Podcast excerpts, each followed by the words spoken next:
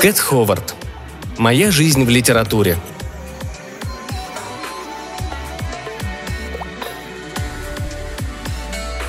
Он опять поместил меня в рассказ. Я ему сказала, больше так не делай, мы ведь расстались. Кстати, из-за этого и расстались, хотя были и другие причины. Поймите меня правильно. Быть музой писателя не так уж плохо, но если становишься музой в самом буквальном смысле. Когда это случилось в первый раз, я была польщена. Тем более, что реальная жизнь меня не баловала, понимаете? Глупо было бы по ней скучать. И вдруг какая-то сила перебрасывает меня в другую жизнь, в мир, сочиненный специально для меня – в мир, где я была для него светом в окошке, недостижимой мечтой. Здорово, правда? В реальность я вернулась, когда он закончил рассказ. Я немедленно затащила его в постель и оттрахала до изнеможения. Между прочим, до этого момента между нами ничего не было. И он сказал, «Это был лучший секс в моей жизни». Я спросила, проваливался ли кто-нибудь в другие его рассказы раньше. «Да вроде нет, насколько мне известно.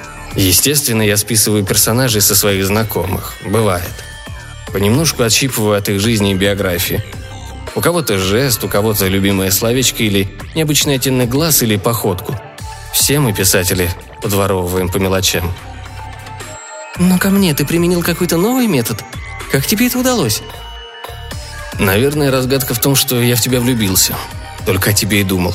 И когда описывал Мару, ты не выходила у меня из головы ни на секунду. Я провалилась в рассказ не с самого начала и понятия не имела, что происходило в той части, где не было Мары. Готовый рассказ вызвал у меня странные чувства. То дежавю, то глубокое изумление. Потом, вдохновившись моей сексуальностью в реальном мире, хочется верить, что именно поэтому, он поместил меня в эротическую новеллу. Правда, его героиня Элли была намного более гибкой, чем я, и в физическом смысле, и в плане сексуальной ориентации – Новелла мне страшно понравилась, но как-то ночью я попробовала проделать в постели то, что Элли находила занятным, а он, увы, счел непристойным извращением. Отныне, если он и вписывал меня в сцены секса, то исключительно орального. Ох уж эти мужики. Даже талантливые писатели подвержены шаблонным предрассудкам. А точнее, талантливые писатели подвержены шаблонным предрассудкам еще больше, чем все остальные. Когда он в следующий раз поместил меня в свою книгу, я потеряла работу – Понимаете, он вздумал написать роман. И когда описывал Нору, я буквально пропадала из моей собственной жизни, едва он брался за перо. Исчезала на несколько дней подряд. А если дело у него спорилось, даже на несколько недель. Он говорил, что не знает, что со мной происходит в эти промежутки. Заглядывал ко мне домой, проверить, все ли в порядке, полить цветы, если не забывал, конечно. Если не погружался в работу так глубоко, что переставал замечать что-либо вокруг. В эти периоды я не выхожу у него из головы, уверял он. Мол, все его мысли обо мне. Можно подумать, от меня утешало. Процесс ускорился. Едва он приступал к работе, я проваливалась в рассказ и застревала там, пока он не ставил точку. Чем больше времени я проводила в его произведениях, тем реже бывала в реальном мире. Стала забывать, каково жить в заправду, каково быть человеком из плоти и крови, забывать, какая я на самом деле. Когда он трудился плодотворно, меня окутывало уютное теплое ощущение. Кто-то знает, что со мной происходит, кто-то все за меня решает. А если я иду по проволоке, подстилает мне соломки. Окружающий мир был словно соткан из тюля. Все размытое, ажурное, в розовой дымке. Я могла пускаться в авантюры, не беспокоясь о последствиях. Как-никак он всегда думает и заботится обо мне. Но однажды...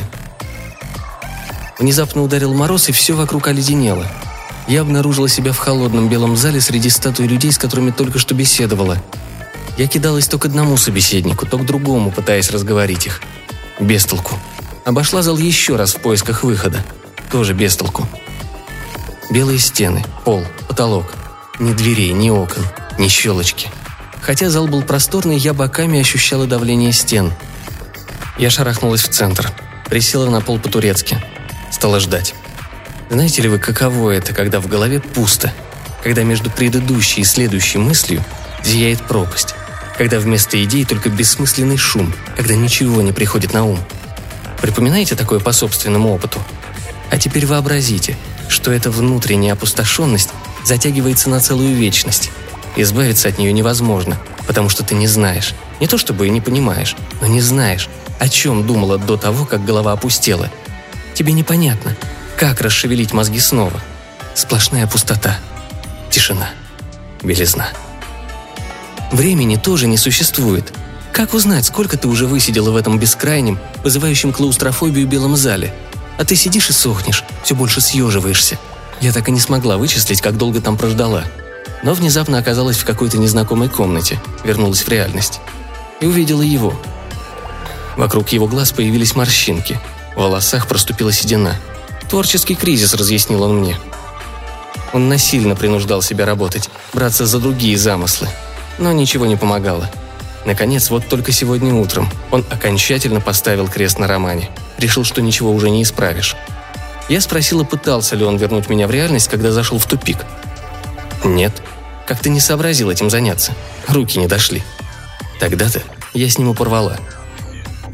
Я обнаружила, что за время моего отсутствия он снискал признание. Литературные критики осыпали его похвалами, превозносили за глубокие и реалистичные женские образы. В одном интервью он сказал, что Мара – его единственная возлюбленная, заплутавшая в джунглях жизни. Журналистка сочла, что это очень романтично. А я сочла, что журналистка идиотка. Пусть сама попробует потеряться и посмотрит, много ли в том романтики. Некоторые черты характера так ко мне и не вернулись. Или скрылись под напластованиями. Я же была для него разными женщинами. Конечно, все эти женщины были мной, но не реальной, а той, какой он меня навоображал. Гипертрофировал, искажал, перевирал. Я включила радио погромче и не сразу вспомнила, что мне-то цыганский панк не нравится. Это музыкальные вкусы Элли. Однажды я на две недели забросила свою любимую булочную, возомнила, будто у меня аллергия на злаки, как у Фионы. Три месяца я не сомневалась, что мое имя Мара – Иногда я жила вполне обычной жизнью, но все равно чувствовала, что он выдирает из меня какие-то мелкие детали для своих произведений. Я лишалась то любимых духов, то воспоминаний о временах, когда мое сердце впервые разбилось от несчастной любви. Частички моего «я» бесследно пропадали, точно их затягивало болото. Иногда возвращались, когда он ставил точку в рассказе. Но чаще нет. Я напоминала. «Ты обещал больше про меня не писать». Он уверял. «Но я же нечаянно. Подумаешь, какие-то обрывки с миру по нитке. Он постарается действовать осторожнее. Вообще-то это лестно, когда тебе пишут. Затем из моей жизни пропала целая неделя. От рассказа я была в восторге, а Имаджен – великолепный образ. Как бы мне хотелось стать такой, как она. Но все восхищение померкло, когда я осознала правду. Он снова похитил меня у меня самой. Я просто исчезла. Канула не знаю куда – и еще больше позабыла о своей личности. Разве зеленый мой любимый цвет? Я включила компьютер, забарабанила по клавишам. Записывала все, что смогла о себе вспомнить. Перечитала файл. Провалы на месте событий, о которых я не могла не помнить. Другие события двоятся перед мысленным взором, припоминаются в нескольких вариантах. Меня бросило в жар. Я сорвала с себя одежду и всмотрелась в свое тело. Оно-то уж, наверное, настоящее – не такая выдумка, как моя душа. Допустим. Вот только откуда этот шрам на коленке? Упала с велосипеда в 12 лет? Или поранилась о камень на пляже в 17? Такая ли у меня манера махать рукой на прощание? Разрыдалась бы я от чувств, которые испытываю в эту самую минуту. От такого любой бы разрыдался, рассудила я. Я попыталась написать себя заново перетряхивала коробки с поблекшими засушенными цветами, расправляла смятые билеты в театр, корпела над школьными фотоальбомами, обзванивала друзей, чтобы поиграть в «А помнишь?». Если, конечно, удавалось вспомнить, о чем следует спросить. Если я вообще представляла себе, с кем говорю. Ничего не вышло. То ли у него особый талант, то ли такова моя несчастливая звезда. Он-то может переносить меня в свои произведения. А я вот не умею примерить к себе его чары. Хуже того, в моей жизни появлялись все новые провалы. Я перевоплощалась. Я снова и снова менялась. Однажды проснулась с белыми волосами, не седыми от старости, а платиново-белыми, в стиле рок-звезды или эльфийской королевы. Перекрасилась ли я обратно в свой цвет? Не. Его рассказы издали отдельной книгой. Его включили в списки лучших писателей, номинировали на авторитетные литературные премии. Я забыла, какой кофе люблю. Черный или с молоком. Он позвонил, попросил о встрече. Сказал, что до сих пор меня любит, что соскучился по моей коже, моему голосу, запаху моего тела. Я тоже по всему этому соскучилась, подумала я, и сказала, что приду. Он сказал, что узнал меня не сразу, дескать, что-то переменилось. «Ума не приложу, что», — отозвалась я. Он сделал заказ для нас обоих. Я не перечила, не сомневалась. Он знает, что мне больше понравится. «Тут у меня один замысел появился», — начал объяснять он. «Возможно, самый лучший в его жизни. Такого больше не будет. От энергии этого сюжета покалывает пальцы. Яственное ощущение, что по тебе бежит электрический ток. Фразы уже звучат в голове, просятся на бумагу. Он принес черновой вариант, чтобы я взглянула, составила мнение. Подпихнул ко мне по столу тонкую папку. Я спросила себя, спросила вслух, от чего на сей раз он просит у меня разрешения. Ну, это масштабная вещь, эпопея, он сам не знает, как долго придется над ней работать. А после того, что случилось в прошлый раз, когда я... В общем, он решил сначала спросить. Его любезность произвела на меня впечатление. Я побарабанила пальцами по папке, раскрывать ее не стала. Официант предупредительно поставил бокал с мартини справа от моей тарелки. Забавно. Мне-то казалось, что я мартини не люблю. Это Мэдалайн его любит. Но я сделала глоток и зажмурилась от удовольствия. Я согласилась. На еще одну вещь. На этот шедевр. Я же вижу, как светятся у него глаза. Но я ставлю одно условие. «Все что угодно», — сказал он. «Проси, что хочешь. Когда ты пишешь свою эпопею, оставь меня в ней». «Я предполагал, что ты об этом попросишь», — сказал он. Я подивилась, что он не знал этого наперед.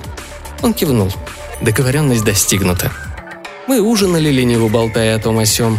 Иногда он смотрел рассеянно, я как будто воочию видела, как в его голове возникают хитросплетения сюжета.